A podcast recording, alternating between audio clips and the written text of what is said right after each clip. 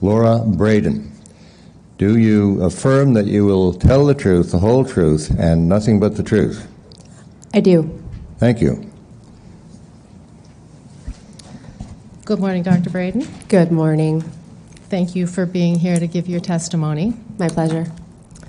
Now, I know that you've prepared a detailed slideshow, and you're going to start with your qualifications, training, and experience. So I'm going to let you get right into the slideshow. I'm going to try not to interrupt, and uh, if I do from time to time, it will probably just be to explain in simpler terms because I, I know you have a complicated slideshow. So it may be just to explain in simpler terms what you're um, talking about or to have you do so. So I'm going to go ahead and let you take the floor. Fantastic. And Yeah. yeah. All right. Thank. Well, thank you. Um, and it's again, it's a pleasure for me to be here today. Um, yes. so my name is, is Dr. Laura Marie Braden. Um, I have a doctorate in molecular biology with a focus in um, molecular biology, cell biology, um, and transcriptomics, uh, genomics. Functional immunology, proteomics, etc. Um, so my uh, education and experience started uh, with a degree in cellular molecular biology. Um, I then did another one in neuroscience because I just couldn't get enough of school. Um, and that was followed by a doctorate, as I mentioned, at the University of Victoria in BC, which is my home province. Um, in my doctorate, um, I specialized in molecular immunology uh, with a focus on host parasite interactions, really understanding the interface between host and pathogens, um, and these pathogens included virus, bacteria, and parasites.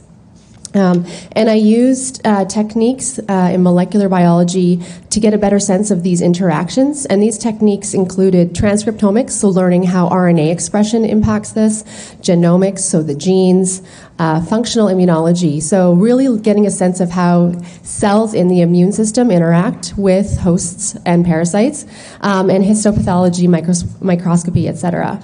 Um, I was then recruited to come to PEI, the East Coast uh, and that is my, my home province now. Uh, I'm a proud Islander. Um, and I did my first postdoctoral fellowship in pathology and microbiology. Um, I did another one, again, in immunology. Um, again, really focusing on understanding how the host and the parasite or the pathogen interact. Um, I then got my big girl job. you say that after you do your postdoc um, uh, with a private biotech firm. But I maintained a tight connection with the academic world uh, because teaching is a passion of mine, communicating science is a passion of mine. Um, and I had an adjunct. There's a spelling mistake there, I apologize. An adjunct professorship in the Faculty of Veterinary Medicine and pathology and microbiology.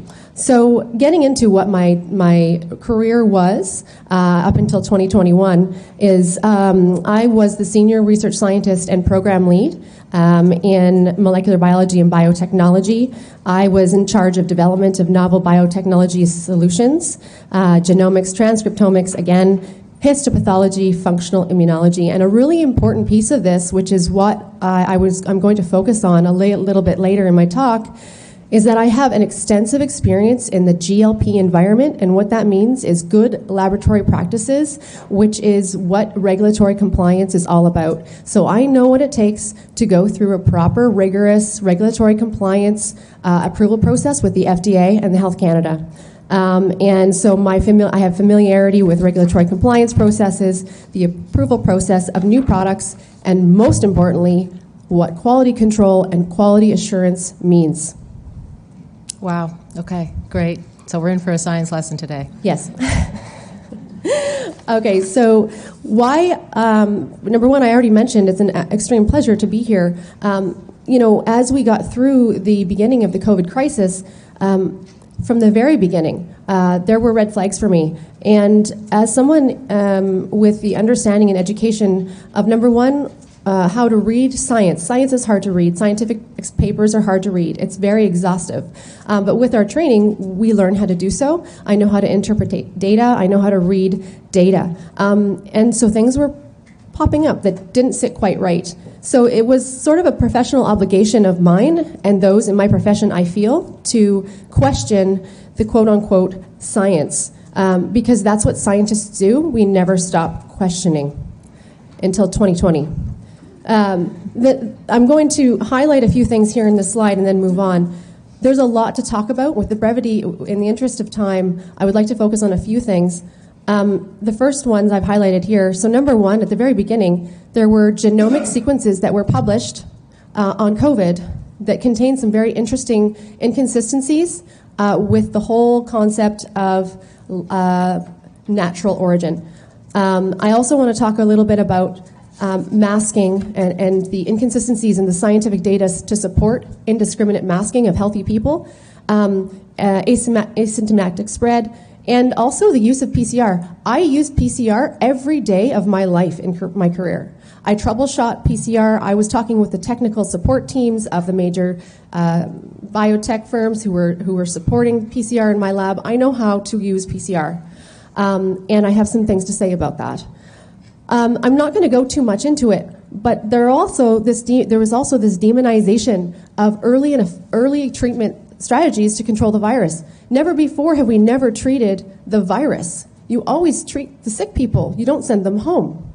Um, and there was this demonization of early treatment strategies and with safe generic drugs that was very upsetting um, and inconsistent with science. And finally, I want to point out the last piece here um, this whole concept of this novel technology that, in my opinion, which was my initial and very adamant concern, um, that there was a lack of quality assurance and quality control to ensure there was no contamination in these products.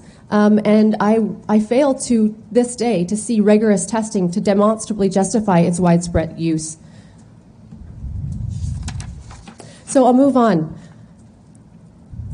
The first thing that I saw was early sequence data in 2020 that indicated there were novel genetic inserts um, in the sequence. And what that means is we were told from the very beginning that this was a natural born virus that, tra- that was a zoonotic, so it transferred from a bat to a human.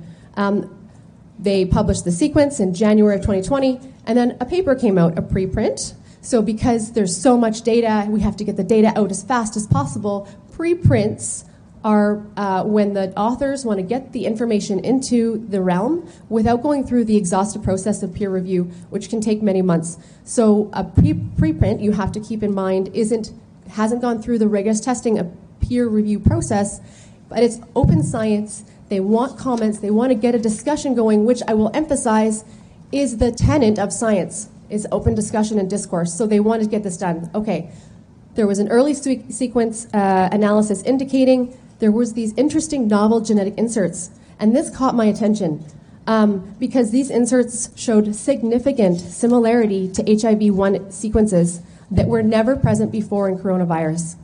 Um, and that was very interesting to me as a scientist, and I wanted to talk about it. And I, I was, of course, silenced from my peers saying this was ridiculous. These sequences I'll show here. This is a, a 3D generation um, using bioinformatics uh, tools that you can put in a sequence of a protein and you get a rendition of what this protein looks like. So this was the spike protein from this paper. This is the paper from Pradhan et al. Uncanny similarity of unique inserts in the, in the COVID-19 spike protein to HIV-1, GP120, and GAG. And that's just a lot of talk saying we found similarities in COVID to HIV. That's interesting. Let's talk about it. The really important piece of this, of course, is that these sites that they found are the sites I've highlighted here in red that are the binding sites. These are the binding sites of the protein, meaning those are the pieces of the protein that would interact with human cells. So if those are interesting or different and unexpected, let's talk about it. That might be something to talk about, right? Interestingly enough, those particular proteins that are similar in HIV1 are GP120 inserts that facilitate or allow interaction with CD4 plus T cells. So this was indicating that SARS CoV 2 could interact with not just the ACE2 receptors, which we've all heard about, but also T cells. And this is a paper talking about it. Okay, so in, in addition, they also found the furin cleavage site, and I've highlighted those here in green. These are the furin cleavage sites. They, again, were not present in any other coronaviruses, so this was an interesting finding. And um, These also facilitate nuclear transport, and we're going to get into that in a little bit a little bit later. But they were different, and they also showed that these particular uh, furin cleavage sites were key to pathogenesis. This is what made uh, COVID nineteen patho- pathological to humans. So instead of discussing this and engaging in discourse, which is typical of science, this paper was withdrawn over a weekend, and it sort of disappeared into the ether, and we never saw it again. Um, and this was very concerning to me because this contradicts the typical process for discourse after publication. If there's a paper that's published and there's other authors that have an issue with that, generally what happens is that there's interactions, there's comments, there's letters to the editor, etc. But instead of any of that, it was just mysteriously withdrawn. Okay. And so, if I understand what you're saying, Dr. Braden, there's early evidence that the signatures on the virus were man made or synthetic. That's correct. which there was evidence for okay. this, yes. And that did not support the theory that it came from No. bat to human. No. And um, that evidence continues to accrue. Uh, many papers in the last couple of years have shown that, including a, a paper by a, a group of authors that have shown other nuclei, uh, endonuclease signatures that are recombinant in nature. Um, and so let's talk about that. And also, there's uh, um, evidence coming out, of course, in the US about this whole concept of uh, lab made origin. So instead of discussing these potentials in 2020 as a group uh, of peers, um, people who brought that up were censored. Um, they were taken down off social media sites, and of course, the papers with, were withdrawn, which is completely an- antithetical to science. I'll move on. So the other thing, the, next thing that really bugged me was how they figured we would stop a mosquito with a chain link fence, and that's tongue in cheek, of course. Um, but it was the indiscriminate masking of healthy people that never made sense, and it didn't make sense to a lot of people. But those of us who worked in level three biolab, biolabs, worked with viruses, know how these things work. It didn't make sense even more. Yet we saw our colleagues go along with this narrative, which was ex- especially concerning. Um, so we heard about the masking and, and how it doesn't make sense in, in a number of ways.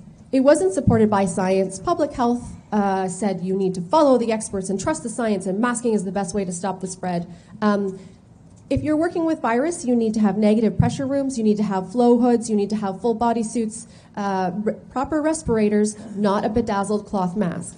That does not work. Um, and, and, and even then, um, you know, we know from previous uh, scientific research this doesn't stop the flu, which is droplets. How could they ina- imagine that masking would stop aerosol- aerosols, which is COVID? So it didn't make sense.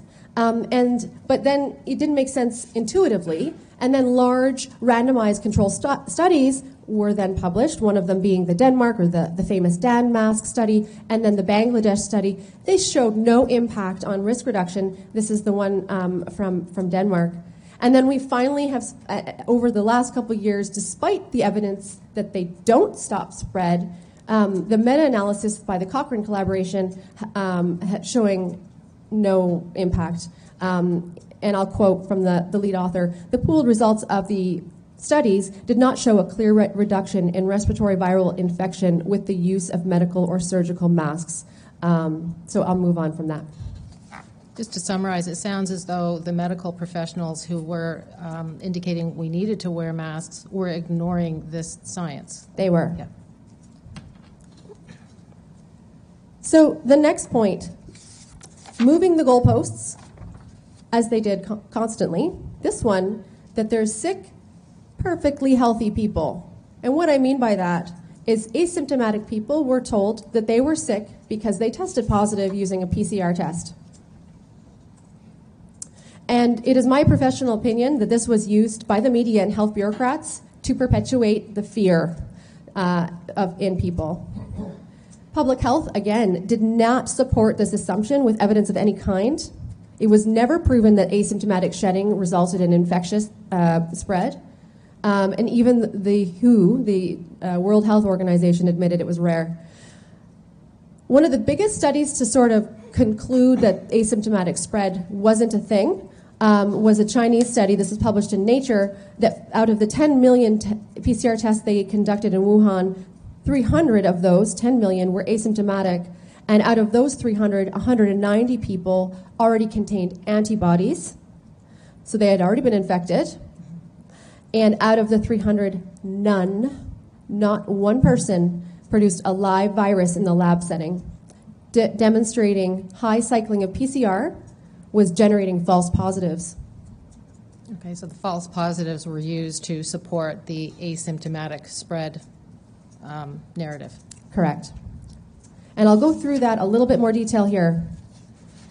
I will be clear PCR detects nucleic acid, it does not detect disease. Never before in my training have we used PCR to show that an animal was sick. PCR is a good diagnostic tool that is always followed up with a confirmatory test of some kind. In virus setting, if you test an animal and it is positive for PCR, and I will also mention here within the realms and the linearity of the test itself, which is an important part, you always confirm with either a bacterial culture or a virus culture of some kind. That was not done in this case. Diagnostic tests need to be uh, interpreted in the context of the patient. So, whether or not this person already had COVID, if there was a presence, presence of antibodies already uh, in their blood, meaning they've already you know, went through the infection and they, they just have residual DNA, because again, PCR tests for nucleic acid. Do they have symptoms? Are they sick?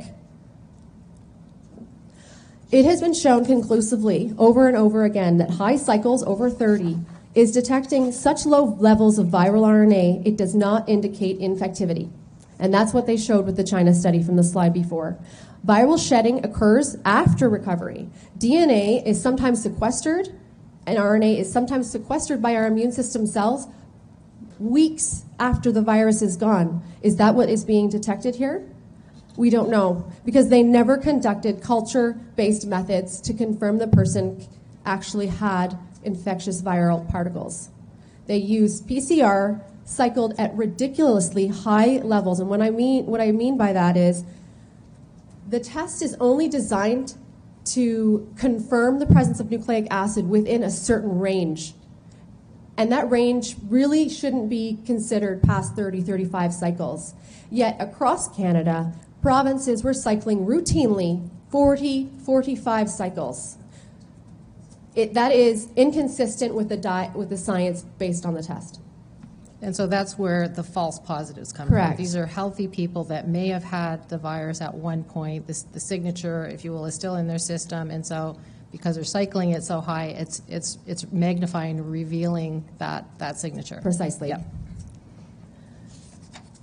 And I've mentioned this point previously. PCR detection of viruses is helpful, but it does not detect infectious virus. And this has been shown exhaustively in the literature with many other virus that viral RNA can be detected long after the disappearance of the actual infectious virus.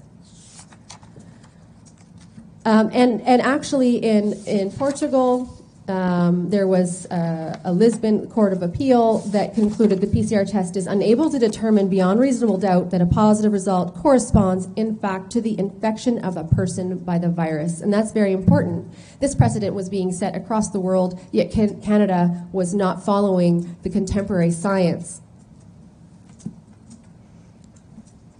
And the next slide is an example of a FOIP request kindly, gen- uh, uh, kindly given to me by Dr. Jessica Rose um, from the Newfoundland Public Health, showing the threshold is 45 cycles, and that, to me, in my professional opinion, is abhorrent. And this, it's hard to find every single province across Canada, but I know that PEI was cycling to 40. I know that Ontario was cycling to 40. Uh, so we can assume the rest of the provinces followed the same trend. Trend. And that would not be the standard to be cycling at that level. No. All right. So those are the pieces that I wanted to talk about in terms of the mandates. Now I want to get into the quality control and quality assurance, or lack thereof, in my opinion. For an experimental product, we would expect rigorous quality control and assurance that the product we are receiving is consistent, it is transparent, we know what is in it. The necessary steps to approve this gene therapy, which is what it is, were rushed, incomplete, or simply ignored. The precautionary principle was thrown to the wayside. For example, there was no genotoxicity studies conducted because they felt it wasn't needed. And I am, I'm assuming that by the end of my presentation, you will disagree with that statement. The biodistribution studies that had to be FOIPed because they didn't want us to know where it went were extremely underpowered and lacked relevance. There was no quality assurance from sponsors, and when I say sponsors, in the regulatory realm, that means the pharmaceutical companies of Pfizer and Moderna, they are the sponsors. There was none from them on very important considerations, including the potential for contamination. This would include the RNA quality. They're injecting RNA, so we expect the quality to be consistent and high. Uh, batch composition, protein identification, any of those things. There was no quality assurance um, about the fragmentation of RNA. RNA can be fragmented. What does that mean? You will learn. And Pfizer knowingly allowed contaminants a potential danger. And you will see why. Finally, the production process lacks fidelity and transparency. What is an injection? How do we know it's consistent from person to person lining up? How do they know that every single injection contains the exact same thing in each lot? We don't know that. So before I go on, I want to get us all on the same page because there's going to be some technical discussions that I'm going to bring up. Um, and I want to make sure everybody is up here. Um, so I, I, apologize if this is technical. I'm going to try my best to um, explain this. The first thing I want to talk about is the process of reading DNA. DNA, so this is a cell. DNA lives in the nucleus. This is the brains. This is the double stranded DNA. All the red bits here are genes. These are the pieces that make our proteins. When you, your body or your cells want to express a protein, the DNA is transcribed into RNA. At this point, there's many different processes to snip the RNA pieces, and uh, there's high, you know, to make it high quality. There's all these little checks and balances in your nucleus. It is then shuttled outside of the brains into the body, right? This is the cytoplasm of the cell. The mRNA is then translated into protein. The protein is then, um, so proteins are not single stranded, they're globular. There's many domains, primary, secondary, tertiary domains, all that happens, folding, and then you have your protein. Can I just summarize what you said Please. to see if, I, if, Yes. if we've got that? So you basically explained the process of converting the DNA into mRNA, which happens in the nucleus, the brain of the cell. Then the mRNA is converted into protein. and I know you use different words for that. Yes. But that's essentially, what's Essentially. happening in, and a very within the cell. simplified version, but yes, yes, correct. All right, the next lesson. What is a plasmid? Um, a plasmid, you may have heard about a plasmid. What is a plasmid? What is a vector? It's a piece of DNA that can be used to transfer foreign genetic material into cells. So in molecular biology, if we want to express or we want to produce a protein, we can take the piece of DNA that we want. In this case, let's say it's a virus DNA we want to express, the spike protein. We use molecular scissors to cut that gene out of the DNA and then we insert it into this plasmid or vector, the red part. And so you can see here, we can insert the gene of interest into the plasmid and use molecular glue. That's a simplification, but it's literally how it works. To glue those pieces together, then we have this plasmid that is a circular DNA, um, and we can in, and we can transfer that into bacteria. Plasmids live in bacteria ubiquitously in, na- in nature. That's where they're from, bacteria and archaea. Um, and they have, there's some very important uh, characteristics of plasmids. Number one, they can replicate on their own. Um, they often contain genes of interest that will help bacteria survive. So if you've heard of MS, um, methicillin-resistant Staphylococcus aureus, MRSA, that's because they've attained antibiotic resistance from a plasmid and know those bacteria are resistant to those antibiotics. This is a very important characteristic. Interest, uh, also very important, the double-stranded natures, these are double-stranded, makes them stable. They do not degrade easily, and they replicate easy. Okay, so if, just to recap, you want to express a protein of interest. You cut it up, you put it in a plasmid, and you put the plasmid into bacteria, and you grow the bacteria up rapidly, and you get many, many copies of that plasmid. And that's how you're making the spike mRNA. That's right. So now, how did they make the spike injectables? So we've got our plasmid that has our piece of spike in it. They're transferred to E. coli here. So these are the little plasmids. They're transferred to the E. coli. They're then fermented or grown rapidly in bats. Hundreds of liters of bacteria growing in media that they like. They have all their nutrients. They're growing rapidly. With them, their plasmids are growing. Then we can harvest. This is from Pfizer. I should mention this is the process detailed from Pfizer itself um, on how they made these injectables. So then they harvested the plasmids. You, you break apart the bacteria and you harvest the millions and trillions of plasmid. Then you need to cut up the plasmid because you need to get the DNA out, the red piece, the spike protein DNA. So they cut them, they linearize the plasmid. That's an important piece. They then use something called in vitro transcription. So if you recall what I said, transcription is when you go from DNA to mRNA. So in vitro meaning it's in a tube. This is not in a cell. They add the DNA that they've now taken out of the plasmid. They add a bunch of enzymes and things, and they are looking for this mRNA. This is what is going in the injections. They then purify. All of these pieces, I should mention, um, by Pfizer's own lips, this is intense, rigorous testing to ensure there's no contamination at every one of these steps. That they've linearized all the plasmids, that they've turned all the DNA into mRNA, and if there's any that's left, under their words, they digest it, they get rid of it, they purify the mRNA so that all they have is that mRNA for spike protein that they then add to the lipids to make our delivery mechanism, the, and the lipid nanoparticles with mRNA. Okay, can I summarize that? I'll Please. try. I regret skipping science class now. So the, the bacteria or the plasmid is used for replicating the DNA. Correct. Okay. And once it's replicated, that is supposed to be filtered out. That Correct. The plasmid or the bacteria is filtered out, leaving pure DNA. Then the DNA is converted into the mRNA using the process that you showed us earlier happening in the cell. That's right. Okay.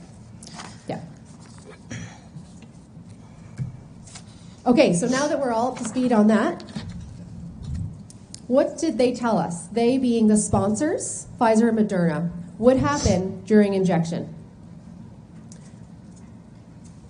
So they told us, okay, so here's the lipid nanoparticle. You can just blow this up, please. And they injected it into the deltoid and it stays in the deltoid. That's what they told us. And at that point, in cells of the, of the muscle in your deltoid, this is a cellular rendition of what is happening. So I'm just going to use my laser pointer here to show you. This is the lipid nanoparticle with mRNA. It is taken into the cell here. This is a cell. You recognize the brains. Here's the nucleus. The delivery of these mRNAs are turned into spike protein. Some of the spike protein is cleaved, proteolytically cut up into tiny little bits. Some of it is taken to the outside of the cell. The end result is spike and spike peptides, or tiny bits of spike protein, are exposed to the immune system of the person to in, uh, induce production of antibodies specific to those peptides or protein fragments, thus inducing immunity. This is what they told us would happen. And based on data that has accumulated over the last few years, data that has been the result of FOIPs or uh, court ordered uh, discovery of documents that were otherwise going to be hidden from the public for 75 years, what we can say is happening is number one, the injections do not stay in the deltoid.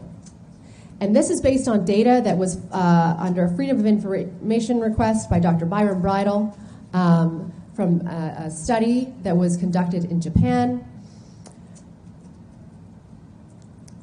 The distribution of these LNPs go throughout the body.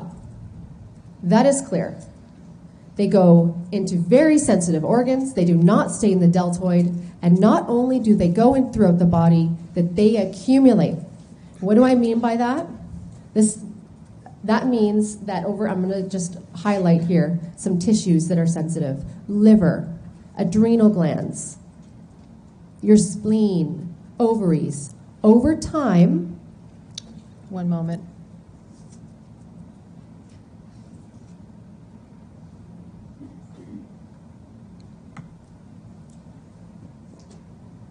I just want to make sure we're still streaming and everyone can see, so we'll Yes, just pause yeah. for a moment. Okay. Yeah.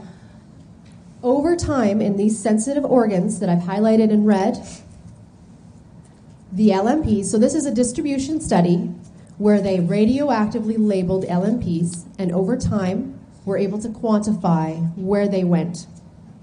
And they show accumulation over time in these sensitive organs. Um, in addition, this study was based on a single dose injection. So, based on this study, Pfizer concluded that it stayed in the arm. It is not relevant to the true vaccine regime because there's only one injection. It is not biologically relevant. They didn't do a second injection and see if that was further accumulation. They just looked at a single injection, and I'll tell you the number of rats in this study was three. For every time point, they looked at three rats. Now, one of the most concerning pieces fro- from this data set is with respect to the ovaries. So Jessica Rose, Dr. Jessica Rose took this data and plotted it. And you can see here that after 48 hours, it continues to go up. This is the LNPs over time. The x-axis here is time. The y-axis here is concentration. Over time, it accumulates in the ovaries of rats. Why did they stop at 48 hours? Why wouldn't they continue until it plateaued, like what would be scientifically rigorous um, and ethical? They stopped at 48 hours, so we aren't able to see what would happen. But if you were to take this and can, and extrapolate based on the uh, the degree of increase from the from the data to 48 hours, this is what might be happening. But we don't know, so we have to just base this on our own inter- integrity. Again, why was this data only showed at 48 hours? Sample size of three. And importantly, this study was done in a non GLP environment. The only study from the Pfizer docs dossiers that were not done in accordance with regulatory compliance, which is necessary for this type of approval process. They did it in a non GLP, meaning none of the uh, processes were vetted, they weren't under strict operating procedures. That's a huge concern for someone who came out of that environment. Is that a quality assurance issue? A huge Yeah. quality Yeah. assurance issue, in my opinion, yes.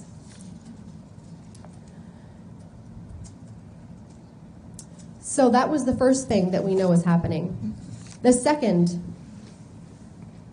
spike peptides share significant similarities to human proteins. Now, what do I mean by that? Remember this picture here how the spike protein in the, the cells of the body is either cut up with tiny little scissors and taken to the outside of the cell, or full, full proteins are taken to the outside of the cell. When proteins are cleaved or cut up, the results are peptides. All proteins have peptides that make up the larger protein, and they all share similar peptides when you cut them. This is a very simplified uh, explanation, but the point I'm trying to make is there is a huge concern for the development of autoimmune conditions when the body is instructed to create antibodies against a peptide, in this case spike, that shares very, very strong similarity to human proteins. There is a huge concern for autoimmune development in that case. And so the concern is that the spike uh, peptide will be attacking human protein because it's so similar. The, the concern, very close. Okay. the concern is the antibodies produced by the recipient, by the human, will be against peptides that are also in spike, but also in, in the in, endogenous, also in the human. Okay. They share similarity to human proteins. Um, and 27 of those share similarity with proteins involved in fertility and development of the fetus. And so what, what, what might that mean? That would mean that the body will be producing potentially antibodies against proteins that are critical for human development. And that is a concern that should have been addressed, uh, in my opinion. So development of the fetus might be seen as a foreign body. Placental development, deciduization, all of those things that uh, are critical components. And that could lead to miscarriages or, Um, it could lead to a lot of things that I, I, I wouldn't be able to speculate on. Um, but that should have been done. That is part of the quality assurance that that wouldn't have happened. Those are studies that needed to be done. So I'll, re- I'll recap. Not only are the LNPs going to important tissues such as ovaries, and we're seeing data in real time right now that they also cross the placenta. That's a big concern. But then the proteins that are being expressed share significant similarity with human proteins.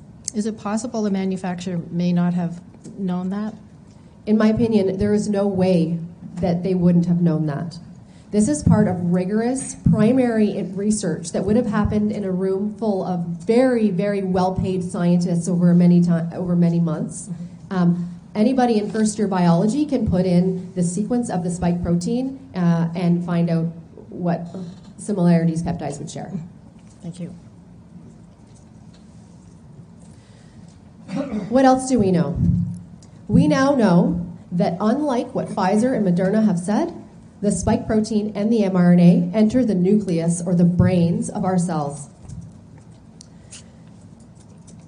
There was assurances that this wouldn't happen. Uh, but recent reports show the nuclear presence, so again, where the DNA in our cells live, that spike protein and spike mRNA localize to the nucleus. And my question is why is this research being done three years after the rollout of these injectables? And this is the paper.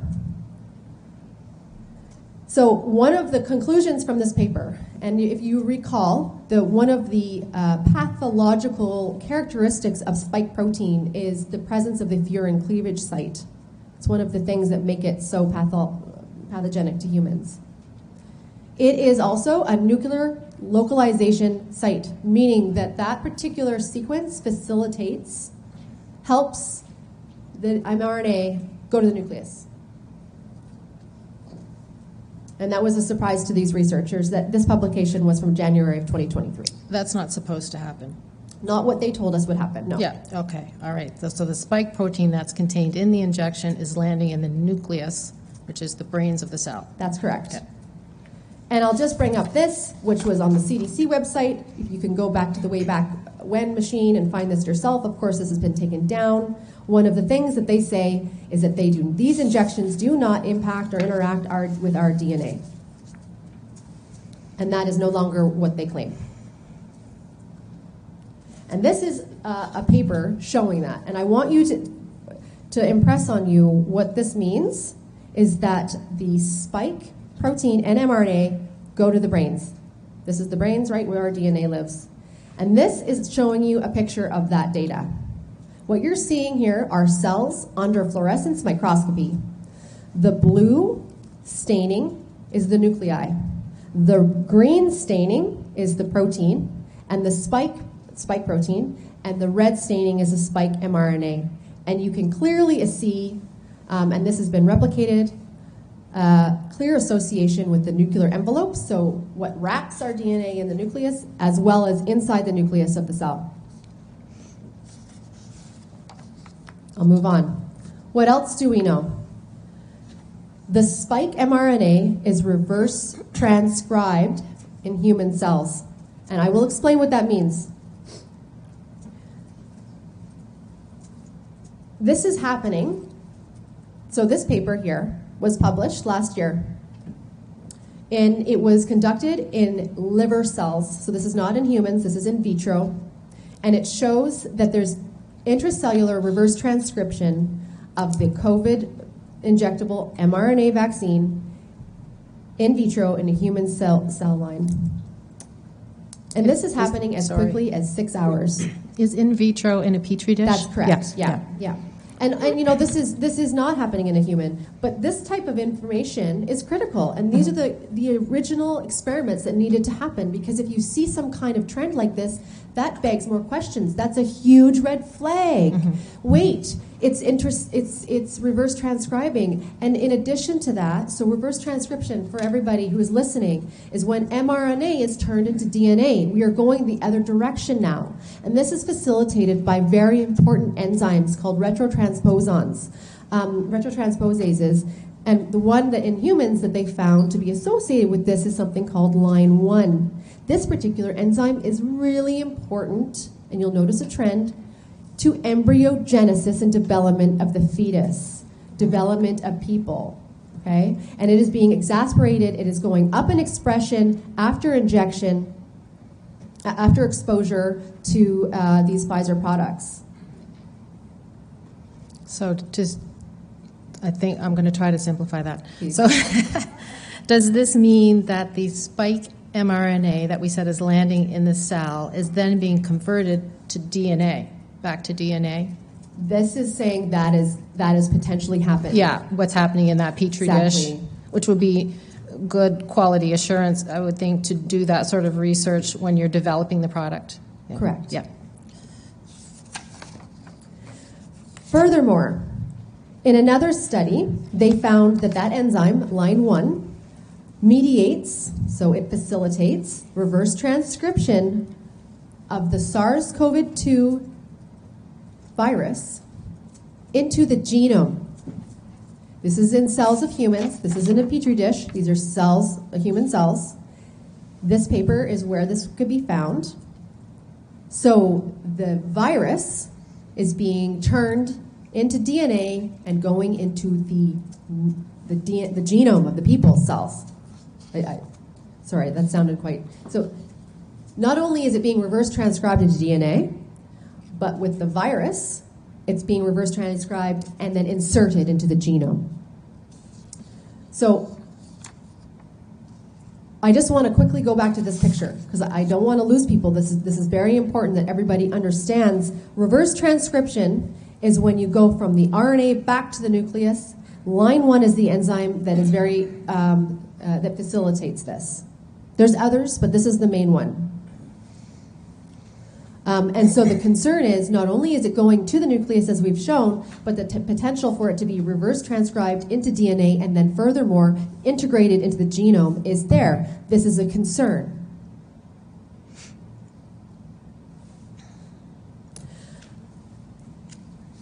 What else do we know? The products do not contain what we were told they contain. What you are seeing here is from a dossier. This is Pfizer's data showing the RNA integrity uh, of what was being produced commercially. There was some documents that were uh, leaked, so to speak, after the uh, European Medical Association met with Pfizer. They had major objections because they found inconsistencies in the quality of RNA that was being produced for their clinical studies versus the quality of RNA that was being commercially produced and therefore used for widespread inoculations. There was inconsistencies. And what does that mean? That means that the length of the RNA, the integrity of those messengers that were being injected varied. It was inconsistent. It varied from batch to batch. And that is unacceptable quality control or quality assurance when you're considering what those things actually do. And this picture shows that. So what we should see here is just a single, very strong peak. This is showing the volume or the, the quantity of RNA, and it should be a beautiful peak. There shouldn't be any other peaks. There shouldn't be shoulders. There shouldn't be anything like that. So the Um, short, the shorter peak is the shorter Is an RNA. impurity. Yeah, Yeah. and that's and that's a uh, a, a uh, truncated piece, like the That's part of the message is missing, as you said. Yeah, That's correct. So the percent RNA integrity is not even close to 100%. And it was closer to 55% in some commercial batches. So if, if this is true, we do not know what is being made in the cells after they have been injected. And the physiological impacts of this is unknown. There is no way to predict, and every single vial has a different concentration of, of, integ- of RNA that's in, uh, complete RNA. In addition to that, so I mentioned this was leaked from the EMA. This was raised as a major objection, and the the uh, level that was set originally was 70%, which is still interesting that 30% impurity is somehow acceptable. The original level was set at 70% because Pfizer couldn't meet that. Instead of, of, of increasing their quality assurance, they just reduced the acceptable background to 55%. So they are okay with 45% of the injections containing who knows what. Okay. And I'll quote from the objection. The possibility of translated proteins other than intended spike protein resulted from truncated and or modified mRNA species should be addressed. And I mentioned this 55% intact RNA is the new acceptable limit. So that's a concern. Truncated mRNA species is known; they are known to be um, be potentially pathogenic. They could have unknown physiological impacts. Our cells have checks and balances to make sure that that message from the DNA to the RNA to the protein is high, has high fidelity, is translated. There's no mistakes. There's no mutations. If this truncated mRNA uh, is then allowed to reproduce in our cells, um, what is the protein impact of that? What impact does that have on the cell? Are there misfolded proteins? Misfolded proteins are a huge concern. And that's what this contain this is talking about. If the RNA is not intact, what is the protein that's being produced? And that was the objection raised to Pfizer, and Pfizer uh, submitted some very interesting digitally um, sort of mastered um, proof that nothing nefarious is going on, or the proteins are what they say they are, um, and, and, and that was just unacceptable because it was digital uh, protein verification. They didn't give actual data to show what those proteins are. There's never been sequencing done on the proteins, there's never been crystallography done on the proteins, or any of that uh, confirmatory steps necessary to show people, to show the public, and assure them that those truncated mRNAs are not going to be a problem. So the, so the truncated RNAs then, they have a partial message. So that's confusing the body or the body is, is we don't know what the body's going to pick up from that in terms of messaging. Well, the message could be read, but as I mentioned, so re- recall the proteins are translated, and then there's all this protein modification, and they're globular on all these domains. If it's a partial message, that protein could just be partially that. Who knows what it interacts with? There's the Okay. potential for for uh, interactions that we don't know about is very very high. Okay. And so it's, uh, it's a matter of waiting to see how that evolves in the body. Yeah. Yes. Finally,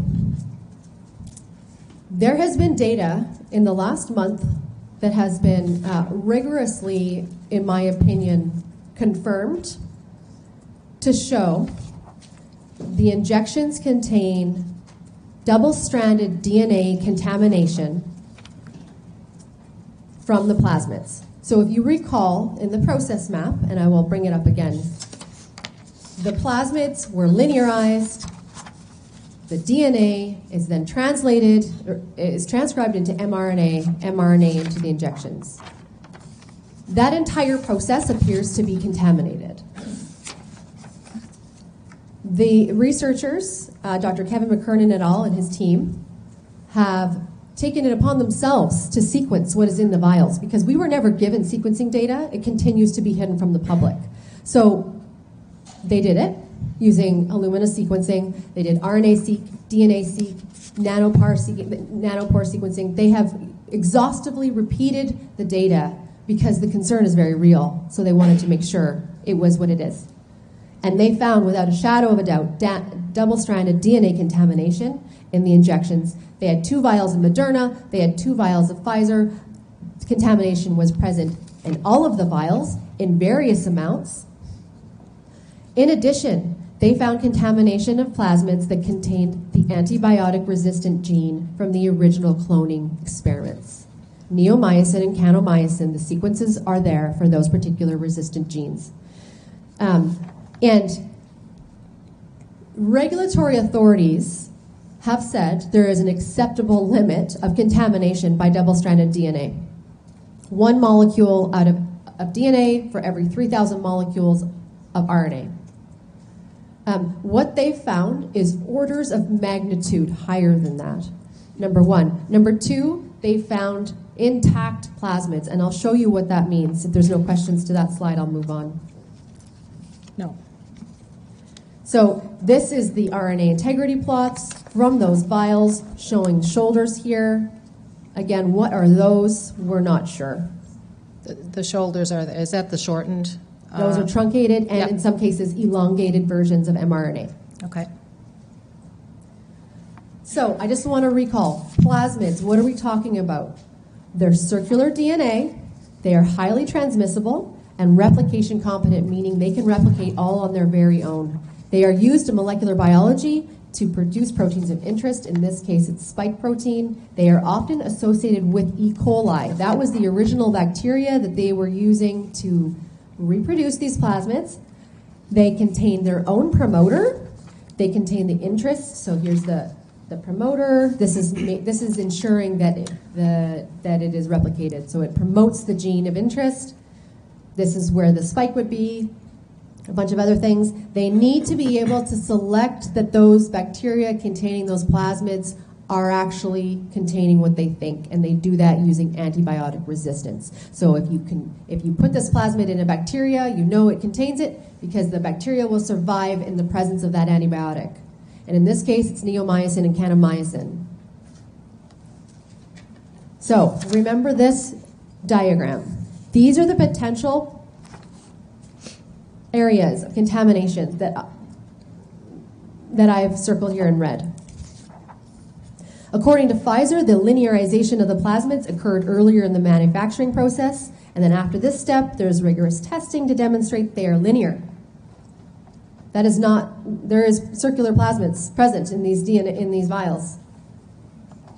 And importantly, this step is considered by regulatory authorities to be a critical quality assessment, meaning this is a critical point to ensure there is no contamination.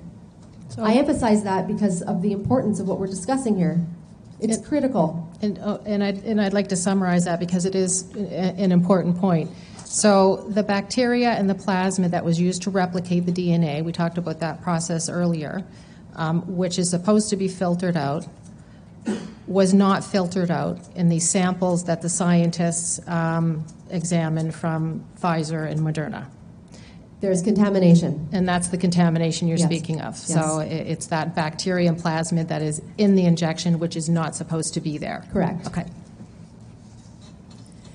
Here are some maps. The next two slides, the only thing I want to impress upon you is that not only are there plasmids present in the vials, but the plasmids are different. There's different uh, sequences. Some have really long spikes, some have different. Um, there's just different contamination. It's not like there's a consistent plasmid in every. It's not like there's consistent sequences of the double-stranded DNA. It varies. So that And would be from batch to Pfizer. batch. That's correct. Pfizer and Moderna, same thing. So, to confirm that the plasmids were what they saw on the sequencing data, they took the vials and they digested all of the RNA out of it so that all they would have left is double stranded DNA if it was present, meaning plasmids potentially. They then exposed that double stranded DNA to E. coli in a petri in a flask of medium. E. coli are really good at taking up plasmids. So if there's plasmids in what they just put in there, they will take it up. They then took that bacterial medium, plated it on, on, on plates, this agar here, that contains antibiotics. If they were to find bacterial growth on these plates, that would demonstrate there were plasmids that were replication competent in those vials, number one. Number two, that contain antibiotic resistant genes. And they found that in both Moderna and Pfizer. And you can see that here with colonies of bacteria growing on these plates. And how is that important that it's in? there? maybe you're going to get to that, but What that confirms is that the, not only were they finding plasmids, they were circular, they were replication competent, and they were able to grow in antibiotic resistant antibiotic media. Now, if you imagine that those injections are going into the human body, and we know that they go all over the body, including the GI tract, and those plasmids are then um, GI tract being your colon and everything, where you have tons of bacteria growing, that's your microbiome, and those plasmids are replication competent. It follows they would get out, they could get out, and they could get into the bacteria of the human, thus in transforming their microbiome with potential antibiotic resistant genes. That is a huge concern. Mm-hmm. That is unacceptable quality control. Mm-hmm.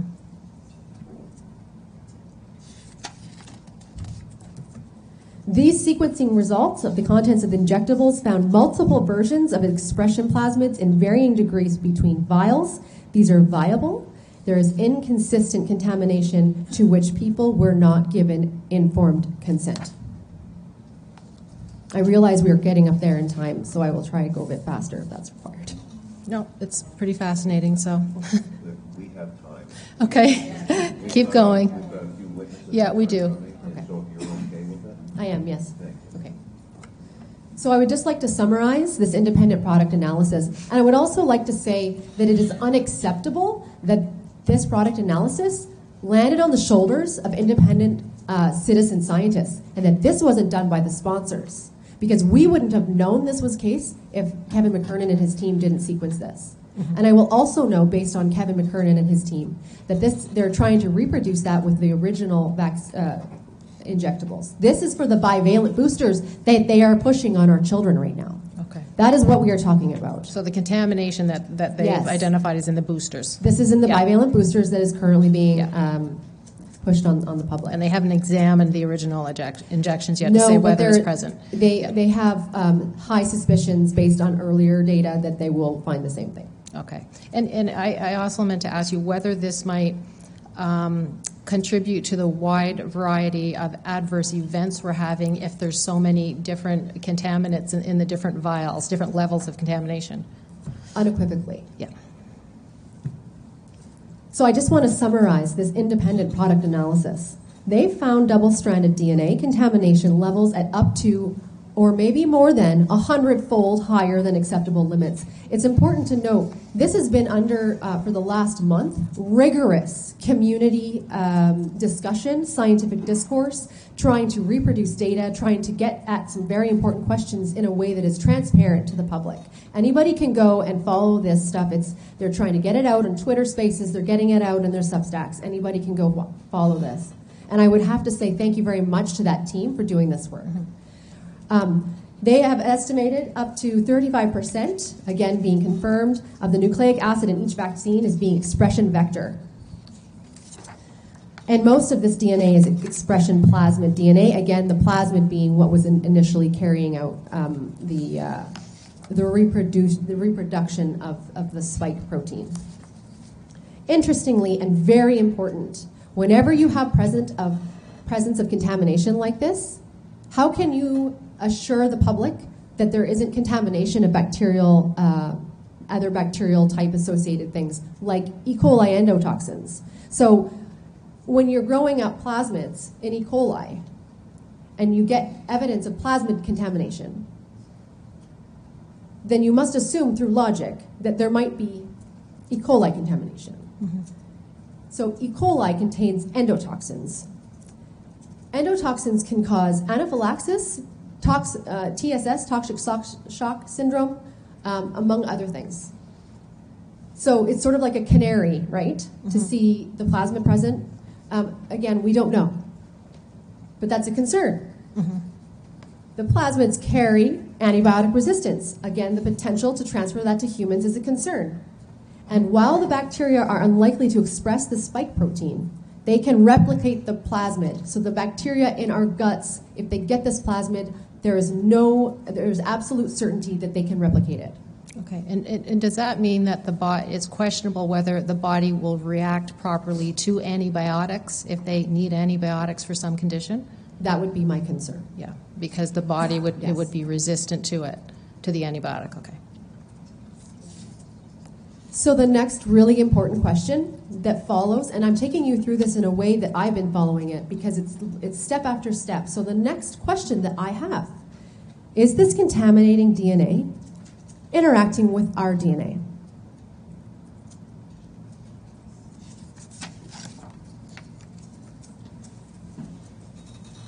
In molecular biology, it is sort of a known. It's, it's, it's, a, it's a known phenomenon that when you have high amounts of double stranded DNA present, it can enter the genome. And it doesn't need those special LINE-1 transposable uh, transposases to help you. It can just do it on its own. And the genome is, The DNA. yeah. And this happens during cellular division. Um, when your cells are splitting, in meiosis and mitosis is when cells split into other cells, they grow. Cellular division, okay? This is known to happen during that process. What are cell what are tissues in the human body that are highly divisive, that, that are dividing all the time? Liver, skin, your intestinal tract, uh, sperm cells, egg cells, bone marrow, lymphocytes, the developing fetus, all of these tissues are under high rates of mitosis. And this is the paper uh, showing transfected plasmid DNA is incorporated into the nucleus during this process. So we know that there's publications showing this. This is a known thing in molecular biology that the double-stranded DNA can integrate into the genome during these div- dividing cell processes.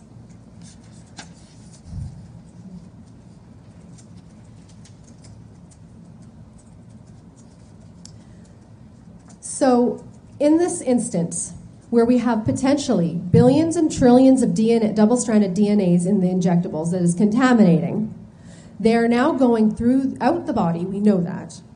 They're accumulating in certain very sensitive areas. We know that, and those sensitive areas are subject to high rates of mitosis. And now we're showing that high levels of double-stranded DNA are present in those injections in highly dividing tissues. The logic follows there's a potential for integration into the genome. Moreover, we know that the furin cleavage site acts as a nuclear localization site, getting the DNA into the nucleus of the cells. In addition, in those plasmids that they've sequenced, they found the sequence and they know that there's a special promoter called the SV40 promoter. And that's a promoter that is used in molecular biology to replicate plasmids because it works so well. It's like a supercharger replication, mm-hmm. okay? It facilitates nuclear entry as well, in addition to being an oncogene. Kevin and his team found evidence of the 72 base pair insertion in this promoter that, as you can see here, has a striking effect on gene expression. So this promoter turbocharges the plasmid replication. And here is the sequence, and, and I apologize, you can't see the, the, well, maybe you don't want to see the letters, but basically what this is showing in one plasmid, you see the evidence of, of the insertion of the 72 base pairs, and the other one you don't. So it's just inconsistent. Some plasmids have it, some plasmids don't. The, SC, the, The SV40 SV40 is not present all the time. No, And- no, the promoter is. Oh, the- but okay. the tu- supercharged insertion isn't. I see, So okay. what is the SV40? It's a simian virus. That's what it comes from. It's a highly competent promoter sequence used for efficient replication, Mm-hmm. um, and the nuclear entry of plasmid DNA requires this promoter to get in. Okay. I- i- Is it unordinary that that would be used in this process, or is No, that- it is not. It's, No. it's a really exceptional way. Way back early, before the it's in, in the injection, that's an acceptable way. That's an acceptable way to replicate bi- uh, plasmids. We're not supposed to be injected with that, though. Yes, okay. That's So- supposed to be gone. That's for a whole entirely different science, Yes. not for, the- for use in the human body. That's correct. Yep. So I want to just bring this all together. When I'm talking about the abhorrent, abysmal quality control and quality assurance that, in my opinion, has happened with these injections, it has resulted in every injection being a new event. When you go to the grocery store, you expect your milk to all be the same. When you take a Tylenol, you expect it to be 400 milligrams, not sometimes 900, and not sometimes 300, and not sometimes containing lead. It's quality assurance and control. That is what makes the world go round in consumerism and commercial products. And that is supposed to be an accepted sort of standard and fundamental tenet for pharmaceutical drugs. In this case, this is not, in my opinion, the case. Okay. Every injection is a new event. You may or may not have spike of various lengths, uh, mRNA of various lengths, double stranded DNA of various lengths. You have the SV40 promoter. Sometimes it contains the turbo, sometimes it doesn't. Sometimes you contain the, the, the resistant genes for antibiotics. Who knows if there's endotoxins in there? Who knows where it's going in your body? That's a really important point. And I wanted to recall because yesterday I've been watching this entire testimony. Yesterday, uh, I apologize, I forget the name, but the nurse who was talking about aspirating and how they don't aspirate anymore. And how every time someone is injected with one of these products, it either could get into the blood, maybe it doesn't, maybe it stays in the deltoid a little bit. Who knows? Because it's not the same for every person. And this, on top of it, the confounding impacts of these contaminants makes it so concerning for me. So it, sounds as though the process is well outside any kind of reasonably accepted standard. Absolutely. Yeah. And so, and I know you can't speak to whether the manufacturer would, would have known this, but ought they have known this? 100%. The onus is on them to know this. The lack of sufficient quality control and quality assurance by manufacturers that every injection is consistent, lacking contamination, and that the necessary checks and balances are undertaken to ensure there is no potential negative impacts on people was not done. The injectables are not a conventional vaccine. They are a gene therapy drug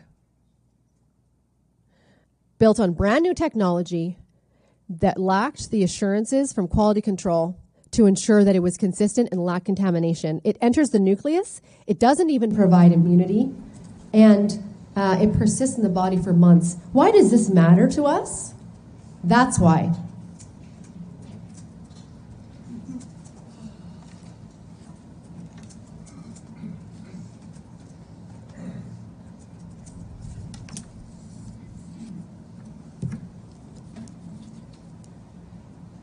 In conclusion,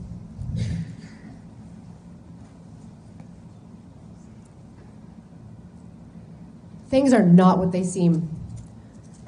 The origin of the SARS CoV 2 virus, we don't know. The true numbers of actual infections is my personal opinion based on my professional experience. This has been a casedemic. Mandates are justified by trusting the experts. They've never been supported by citations or references and were po- politically incentivized. Early treatment was treated as pseudoscience despite clear benefit. How many died unnecessarily? And finally, mRNA products are an abject failure. They are not safe, they are not necessary, and they do not contain what we think they do. Thank you, um, Dr. Braden. Uh, this is fascinating data and evidence. I really appreciate you putting this uh, slideshow together. I want to take a moment because I, I think the audience and the uh, people watching live stream should know a little bit about your personal story. So I think I've demonstrated fairly well that I've had concerns uh, about multiple facets of the, of the COVID crisis.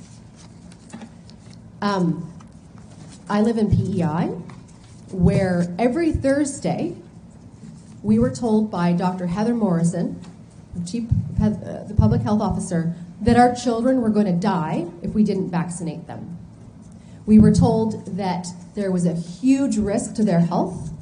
Um, we were told a lot of things. And for quite some time, I, I as a professional, did not speak out publicly um, because we, we saw what would happen to you if you did. Um, after they started rolling out vaccines, injections for the children, I decided that I had a moral obligation and a professional obligation to, to, to stand up and ask questions publicly. So uh, in November of, of 2020, 2021, uh, the International Day of the Child, I attended a rally in Charlottetown, Prince Edward Island, and expressed my concerns. Of course, back then we didn't know about all of what I just spoke about, but my concerns were with respect to the silencing of early treatments, um, to the fact that children were not at risk, uh, and all of those things. And in December of 2021, um, I was uh, fired. I was terminated from my position and effectively canceled from my career. First, for this. You sacrificed a lot to speak out on behalf of others. And, and what was your position? Um, so I was adjunct faculty in the Department of Animal Medicine at the University of Prince Edward Island, and um, I was also, as I mentioned, program lead and senior science, um, senior scientist in molecular immunology and biotech uh, for the private company that I worked for, and um, at no point did I ever, during me speaking out publicly, did I ever mention my employer's name. I spoke as a private citizen with the education to back up the conclusions that I made, um, and I never at once indicated who I worked for or that I was there on their behalf. Um, I was never given any warning. Uh, I arrived to work on a Monday morning. My supervisor was there who flew in from the US. Um, they'd never allowed me to speak to defend my position. Um, they, they escorted me out of the building. I was never given any severance or any of the, any of the like. They fired me for uh, degrading COVID to be a bad flu, for calling ivermectin a potential early, early treatment, um, and for um, questioning the safe and effective nature of mRNA injections. Right. Thank you, Dr. Braden. At this time,